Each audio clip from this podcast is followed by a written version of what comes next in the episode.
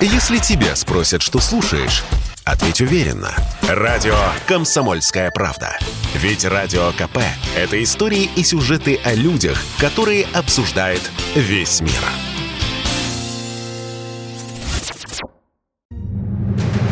Месяц спецоперации. Итоги и перспективы. Часть первая. Алексей Арестович, советник Офиса президента Зеленского. За месяц до начала спецоперации. В Украине 51 дивизион ПВО стоит на дежурстве. А нападать на нас будет ну, 300 самолетов максимум. И что же будет? Сколько мы им собьем, как вы считаете? Что будет с российской авиацией через неделю попытки бомбить Украину? Ее не станет физически. Вместе со всеми ее реформами нам нечего бояться. Абсолютно нечего бояться. Если они полезут в Урдло, со стороны. Мы их расстреляем со стационарной позиции, одной рукой покуривая, с другой стороны, и пья кофе стреляя. Вот они там умрут, нечего бояться. Россия не может ничего сделать с нас военным путем. Существовал же стратегический замысел у украинской армии по поводу захвата Донбасса. Алексей Леонков, военный эксперт журнала «Арсенал Отечества». Украинская армия готовилась, готовилась не один месяц. И вот документы последние, которые удалось добыть, что вообще вся подготовка вошла в финальную фазу в январе текущего года. При этом были приведены повышенную боеготовность украинские части по всей линии боевого соприкосновения. А на территории Украины было еще там несколько группировок, которые должны были выполнять свои боевые задачи. Такие крупные группировки были в районе Киева, в районе э, Крыма, на границе с Крымом. И э, по всей территории была организована сеть различных складов, на которых хранилось оружие, хранились запасы горюче-смазочных веществ, ну, прежде всего бензина, вот, и некоторые виды вооружений. То есть э, по замыслу натовских стратегов Украина после того, как должна была захватить Донбасс, могла получить ответку со стороны российской армии. Поэтому они рассчитывали на такой сценарий. И еще помимо этого рассредоточили всю авиационную технику по территории Украины. Россия своими действиями сорвала вот эту наступательную операцию, сохранив тем самым а, большое количество а, жизней мирных граждан. Я думаю, что если бы украинцам удалось осуществить свою операцию, то счет погибших шел бы на десятки тысяч человек. Заранее было начато со стороны России и правительств Луганской и Донецких республик эвакуация мирных жителей. При этом эвакуация происходила под обстрелами, которые с каждым днем только нарастали. И вот 24 числа э, Россия вступила э, в операцию, начала эту операцию. И э, с самого начала не предполагалось, что эта операция будет скоротечной. Потому что территория Украины, она достаточно большая – если мы считаем по протяженности, например, от Донецка до самой крайней западной точки э, населенного пункта ЧОП, это примерно около 1200 э, километров. А средние темпы наступления армейских подразделений э, по всем канонам военного искусства составляют порядка 10-20 километров в сутки. Но это такой средний показатель, который, даже если по нему так рассчитывать, то такая операция должна длиться при самом удачном стечении обстоятельств месяца два. Вот поэтому никто никогда э, в командовании э, вот этой группы войск, которые были введены на территорию Украины, вошли на территорию Украины, и в командовании Министерства обороны, никто не говорил, что мы очень быстро управимся со всей этой украинской армии, которую мы должны были демилитаризировать. При этом, конечно же, э, вся войсковая операция рассчитывалась на ограниченное количество контингента войск, то есть на Украине воюет не вся российская армия, а только ее часть. Если даже добавим э, защитников Луганской и Донецкой республик, то группировка, в принципе, была соразмерна со всей украинской армией не считая э, националистических батальонов и не считая батальонов территориальной обороны, которые начали формироваться заранее. То, что сделала Россия, э, то, что ее такая стратегия была выбрана, главная ее задача первой фазы вот этой операции заключалась в том, чтобы максимально э, растянуть по всей линии боевого соприкосновения силы украинской армии. А линия боевого соприкосновения за счет того, что наши подразделения зашли на севере в районе Киева, Сум, Харькова, и с юга это Херсонская область, позволила этой задаче быть достигнутой. То есть, действительно, по всей линии боевого соприкосновения противник раскидал свои подразделения.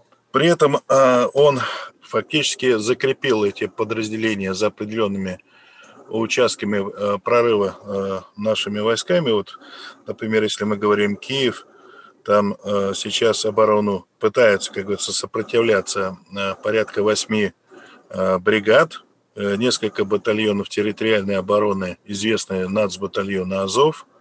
Если мы говорим про другие направления, то, конечно, самая большая группировка, она находится у Донбасса.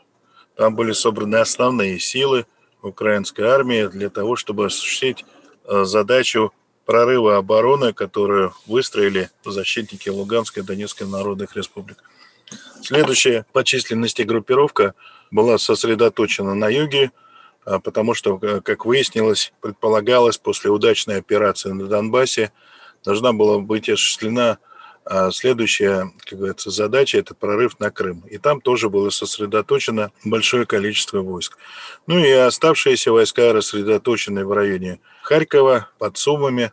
И была еще резервная группировка, а, которая находилась на западе Украины. По оценкам различным, она насчитывала порядка 50 тысяч штыков. За время а, боевой операции, которую провела Россия, если мы говорим по темпам наступления, то в среднем они соответствуют канонам воинского искусства, потому что на некоторых участках мы ушли а, за 300 километров от первоначальной точки, с которой начиналась боевая операция. Других там 120 километров. Да, конечно, если мы говорим про Донбасс, там э, продвижение не такое большое.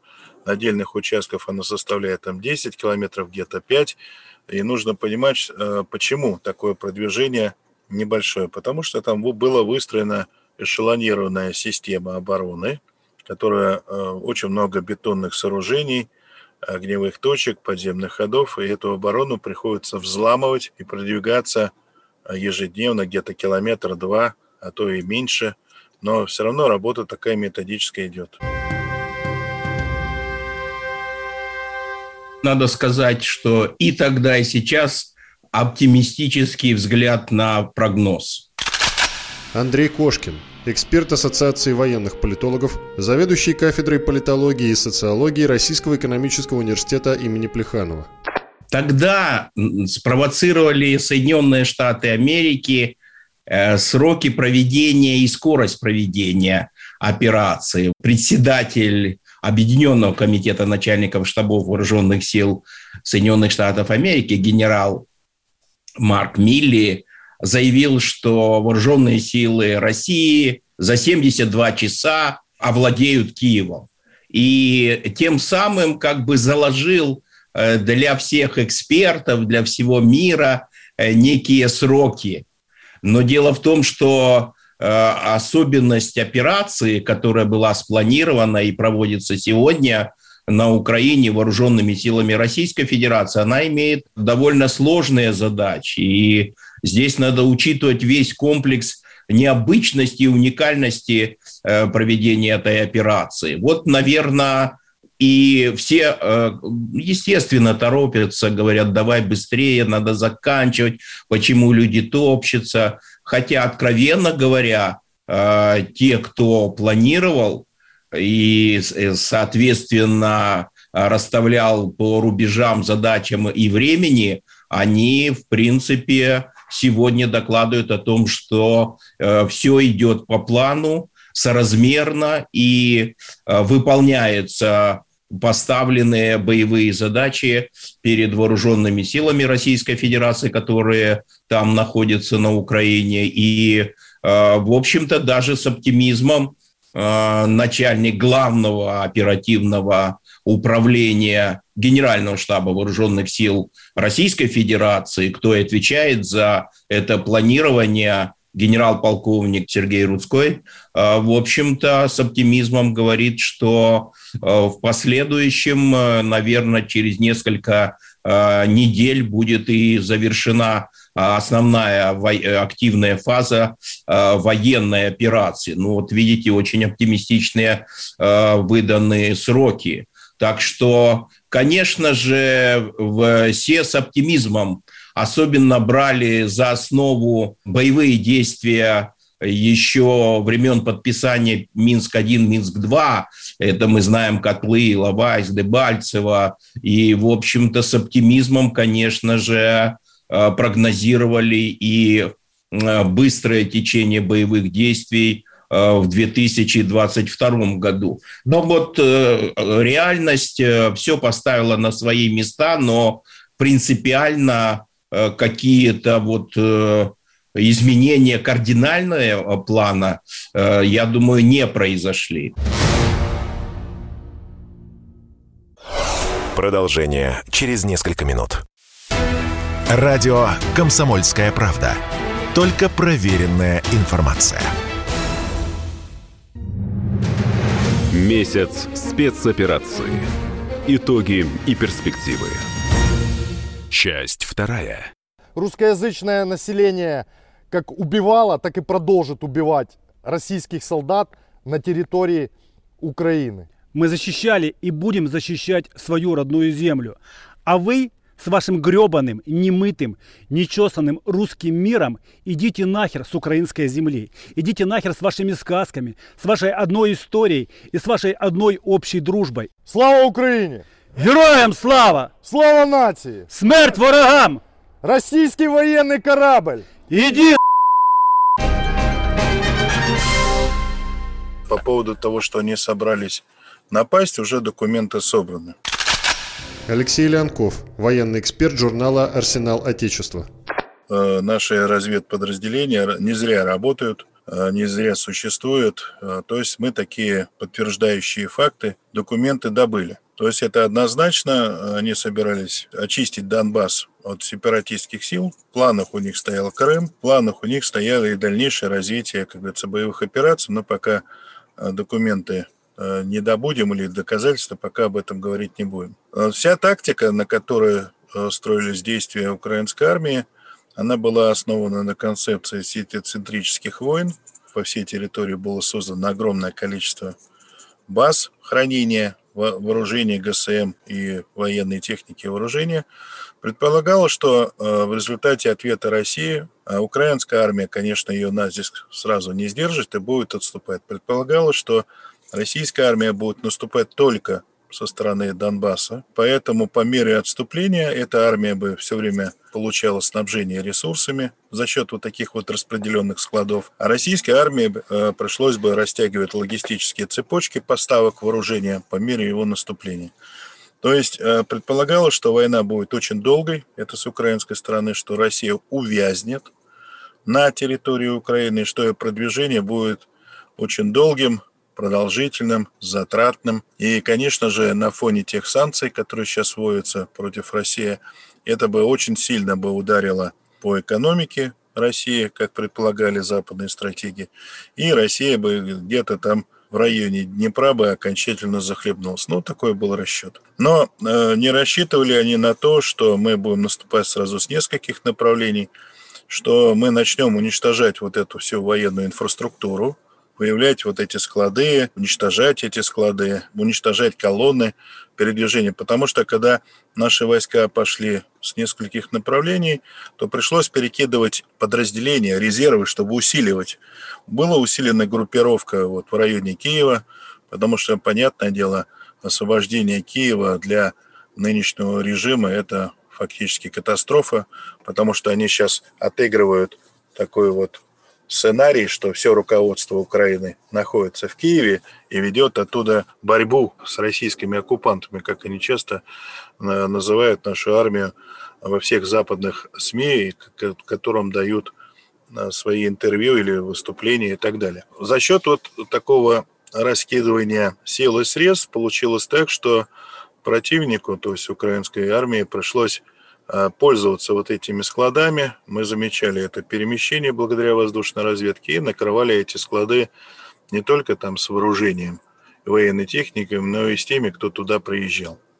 Часть складов, конечно, попала к нам. Это вот в результате действий южной группировки. Вот очень много было складов обнаружено под Херсоном. Понятное дело, что все вооружение, которое там находилось в качестве трофейного, мы передали Луганской и Донецкой э, народным армиям, потому что э, нужно понимать, что за все 8 лет вот этого конфликта на востоке Украины – Луганские и Донецкие республики обходились самостоятельно теми э, силами и средствами, точнее, средствами вооружения, которые у них были либо в производстве, либо доставались э, в качестве трофейного. То есть с этим у них было не очень густо, в отличие, например, от украинской армии. А теперь за счет того, что очень много техники и вооружения попадают там в качестве трофейного вооружения, идет укомплектование подразделений Луганских и Донецких республик до штатных э, комплектов, которыми оперирует российская армия.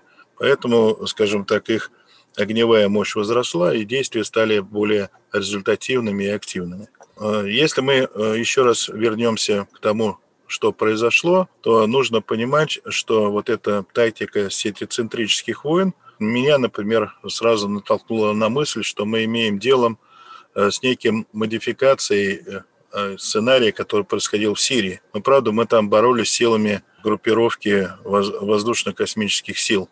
А наземную операцию выполняли подразделения сирийской армии, корпуса стражей исламской революции и подразделения Хизбалла. Здесь же всю наземку выполняет наша армия и подразделения Луганских и Донецких республик. И, как показывают последние Э, множество фактов. Мы воюем с теми, э, кто недалеко ушел от игиловцев, от этих террористов, э, и, может быть, даже переплюнул их в тех зверствах, которые не чинят против наших военнопленных, если им они достаются, и против мирного населения. Очень много приходит свидетельств о том, что на самом деле те, кто себя называли захисниками Э, Украины на самом деле обычное зверье, вооруженное до зубов, и понятное дело, что с таким зверьем никто особо церемониться не будет. Главное, что идет везде успех, продвижение вперед. Андрей Кошкин, эксперт Ассоциации военных политологов, заведующий кафедрой политологии и социологии Российского экономического университета имени Плеханова. Мы говорим о военной активной фазе, на которую главный оперативный штаб, наше управление э, говорит, что в течение месяца она, в общем-то, выполнялась и э, главная задача выполнена. Вы поймите, что это же боевые действия. Вы посмотрите, группировка 60 тысяч на западе Донецка, э, которая зарылась в бетонные укрепрайоны, и которую надо выковыривать, э, это, в общем-то, довольно серьезно, емко. Но главное, что идет везде успех, продвижение вперед. Э, как заявляет Топтание, на месте нету. Более того, если мы возьмем даже экспертов из-за рубежа, у которых, казалось бы, нет э, никакого желания с оптимизмом комментировать наши успехи, то они говорят о весьма высоком темпе, необычности выполнения задач, специфики этой операции и уникальности, э, в общем-то, э, в целом ее э, выполнения. Надо учитывать еще тот факт, что люди, которые занимались планированием специальной военной операции, они занимались и в 2014 году воссоединением Крыма с Россией.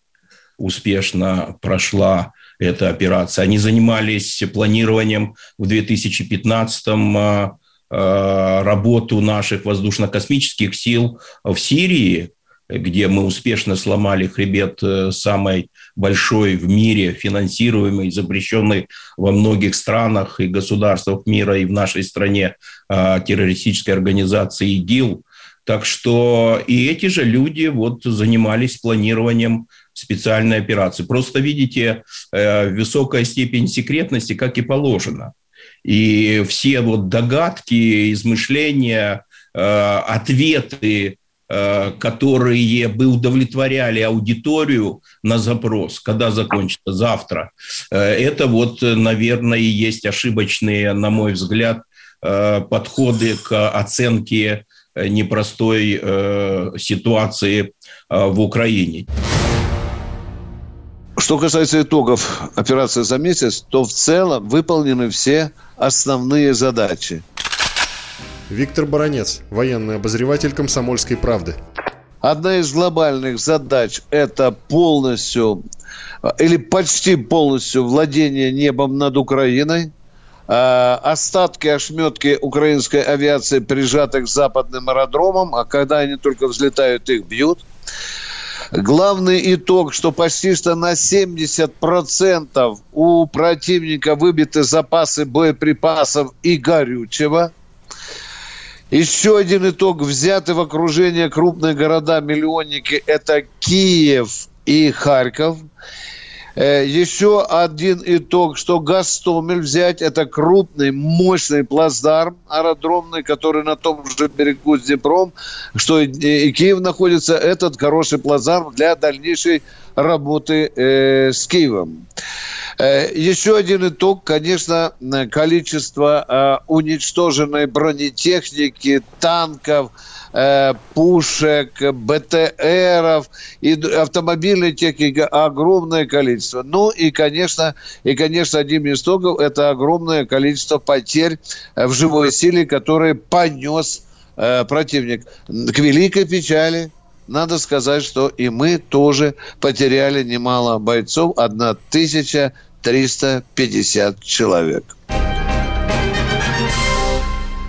По некоторым оценкам, э, минимальный срок вот, продвижения наших войск в сторону западной границы Украины со странами НАТО должно заставить как минимум месяца полтора.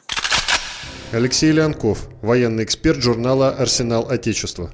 Здесь у нас стоит во главе угла не скорость продвижения – качество боевой работы, которую сейчас демонстрирует наша армия. Наши командиры берегут жизни мирных граждан, а также э, берегут жизни наших военнослужащих. Скорость не главный показатель. Главный показатель – это максимально демилитаризировать тех, кто сейчас сопротивляется. Если вы э, видели те цифры, которые публиковало наше Министерство обороны, работа идет достаточно успешно. Если тебя спросят, что слушаешь, ответь уверенно. Радио «Комсомольская правда». Ведь Радио КП – это самые актуальные и звездные гости. Месяц спецоперации. Итоги и перспективы. Часть третья. Военные докладывают 260 тысяч армия, если взять еще, приплюсовать э, представителей территориальной обороны, это где-то будет 300 тысяч, а у нас на линии стояло где-то 125. Андрей Кошкин, эксперт Ассоциации военных политологов, заведующий кафедрой политологии и социологии Российского экономического университета имени Плеханова. Тогда все спрашивали, сколько стоит, сколько. Э, съем, снимки делали спутника, американцы, все задавали вопросы. И представьте, мы вошли с соотношением один к трем. И решаем сейчас задачи непростые. Дело в том, что готовили-то американцы эту армию, притом очень серьезно, напичкали ее и вооружением, и деньгами, и инструкторами. И вот эта концепция активной обороны, которая была разработана в Соединенных Штатах Америки в 70-е годы, она, в принципе, в общем-то, сработала. 24 соединения, а, они все сейчас понесли потери, но, э, пожалуйста, даже последние сведения говорят, что потери приравниваются к 11,5% э, по всем вооруженным силам Украины.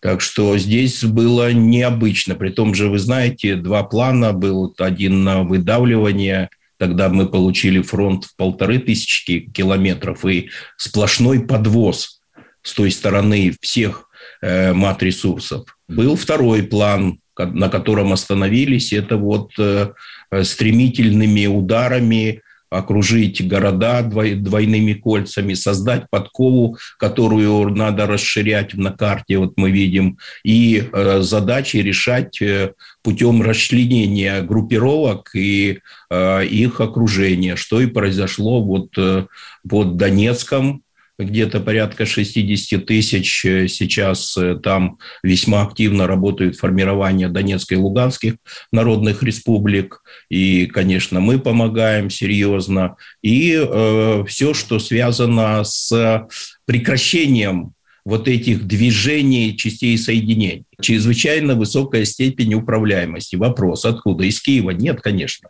Э, у них довольно сильные станции Starlink, и я думаю, что управляются американцами, наверное, где-то из территории Польши.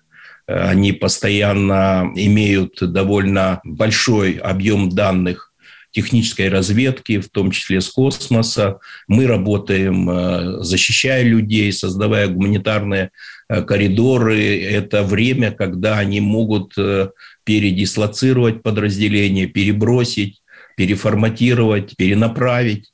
Э, и естественно, что Киев и как бы договаривается, а сами не информируют, ничего не делают для того, чтобы эти гуманитарные коридоры заработали. Наша основная задача – это сохранять жизни мирных жителей, сохранять жизни республик Донбасса. У них же совсем другая задача. Они воюют с мирным населением, обстреливают города. Ну, ладно, Донецка и Луганска. Они вроде бы все эти годы говорили, что это террористы, которыми управляет Россия.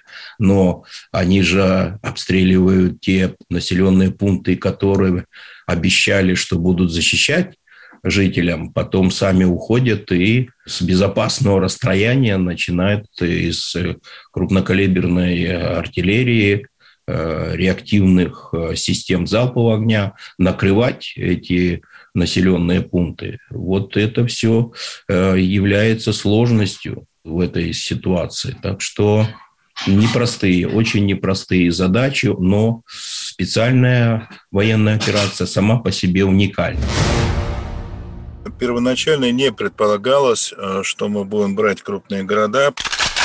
Алексей Леонков, военный эксперт журнала «Арсенал Отечества». Штурм большого города – это отдельная войсковая операция. Ну вот возьмем, например, Мариуполь, город, э, в котором по разным оценкам прозывало от 300 до 400 тысяч мирных граждан, а его берут сразу несколько подразделений, не сдается группировка из э, порядка четырех бригад, это примерно 16 тысяч человек, сейчас, правда, их осталось меньше. Сопротивление идет за каждый дом. Почему стали брать Мариуполь штурмом? Потому что было очень много свидетельств о том, что мирные граждане не просто взяли в заложники, а заминировали их места убежищ. То есть вот эти убежища, подвалы, здания. Вот и были свидетельства о том, что как только начиналась эта операция по освобождению Мариуполя, был взорван жилой дом, в подвале которого осталось порядка 200 жителей. И такого рода примеров подрывов вот этих домов, в подвалах которых э, находятся мирные жители, достаточно много в Мариуполе. Поэтому и было принято решение как можно быстрее э, освободить э, этот город. При этом э, разрушения мы стараемся минимизировать, стараемся максимально сохранить жизнь жителям этого города, освобождаем, тут же выводим их в тыл, оказывается им там вся помощь. Если мы говорим теперь про такие крупные города, как Харьков с его полутора миллионным населением, или Киев, у котором население более двух миллионов человек, то, понятное дело, вот так же, как в Мариуполе, э, мы поступать не будем, скорее всего, потому что это повлечет э, большие риски для того населения, которое находится в этих городах. Поэтому эти города были взяты э, в оперативное окружение. Некоторые города, ну, например, такие как Сумы, Чернигов, они были полностью блокированы. Вот задача заключается в том, чтобы подразделения украинской армии и нацбатов, находящихся в этих городах, взять их на истощение. При этом, э, конечно же, э, будут действовать по этим городам диверсионно-разведывательные группы, задачи которых выявления и уничтожения тяжелых средств вооружения, которые находятся сейчас в чертах города. Это, например, артиллерийские комплексы, системы залпового огня, тяжелые минометы. Если посмотреть хронику событий, да, то таких вот примеров о том, сколько было уничтожено вот этой техники в городских чертах городов, таких как э, Харьков, Киев, там, и Сумы, очень много. Но нужно понимать, что и завезли их туда тоже много. Но самое, что является неким таким положительным моментом в том, что жители этих городов узнали, что на самом деле действительно наша армия не ведет обстрел городских кварталов, а это делают те, которые должны защищать. Очень много э, примеров э, или свидетельств можно найти в соцсетях, которые э, переписываются граждане этих городов. Эти примеры э, лишний раз э, подтверждают то, что то, что мы предприняли, то, что российская армия сделала, это было сделано правильно. Потому что на самом деле э, вся страна, вся Украина находилась в опасности вот такого тотального уничтожения, а если взять их идеологов, то они были готовы уничтожить половину населения этой страны. Поэтому российская армия пришла освобождать. Что будет дальше поступать э, с этими городами? Понятное дело, что по мере продвижения, когда вот эти города будут э, оказываться у нас как бы на флангах или в тылу, то, конечно же, будут по ним действовать высвободившиеся подразделения, которые сейчас штурмуют Мариуполь. Те, которые сейчас освобождают Мариуполь от тех нациков, которые держат пока оборону э, в районе э, заводской застройки, в районе морского порта, там идет методичная работа. Да, сложная, но методичная. После этого, конечно же, эти подразделения получат отдых и будут направлены нашим командованием на подобную работу в городах миллионниках. Но, понятное дело, там работа, скорее всего, пойдет иным образом, потому что то, что было сделано в Мариуполе, я думаю, вряд ли им смогут сделать в Киеве и Харькове. То есть взять в заложники весь город, заминировать все дома. Хотя уже есть сведения о том, что часть городской инфраструктуры в этих городах уже пострадала. Были взорваны мосты, по которым, как они предполагали, будет наступать а, российская армия.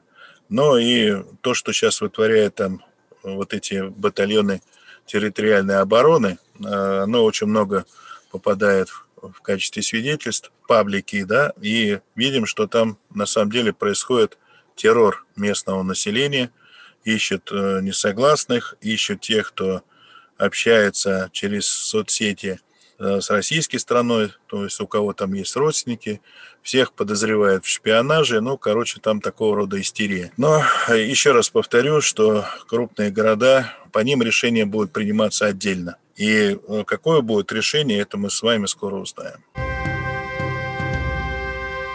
Предсказать, когда она закончится, невозможно. Виктор Баранец, военный обозреватель «Комсомольской правды» мы можем предсказать только, допустим, 2-3 недели, когда нам объявят, что Донецкая и Луганская земля на 100% очищены от нациков. Мы можем предсказать, что Мариуполь, возможно, осторожно предскажу, через недельку, полторы-две мы доложим, что полностью за, зачищен и Мариуполь.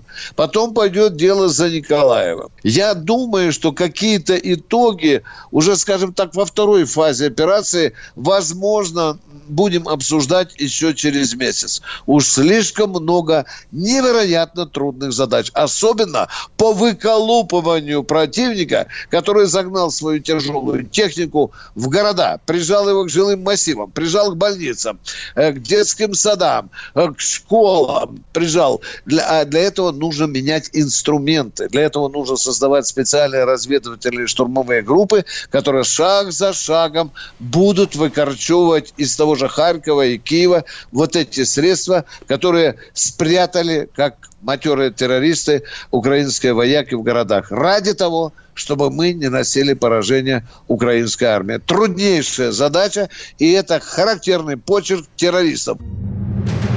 Месяц спецоперации. Итоги и перспективы.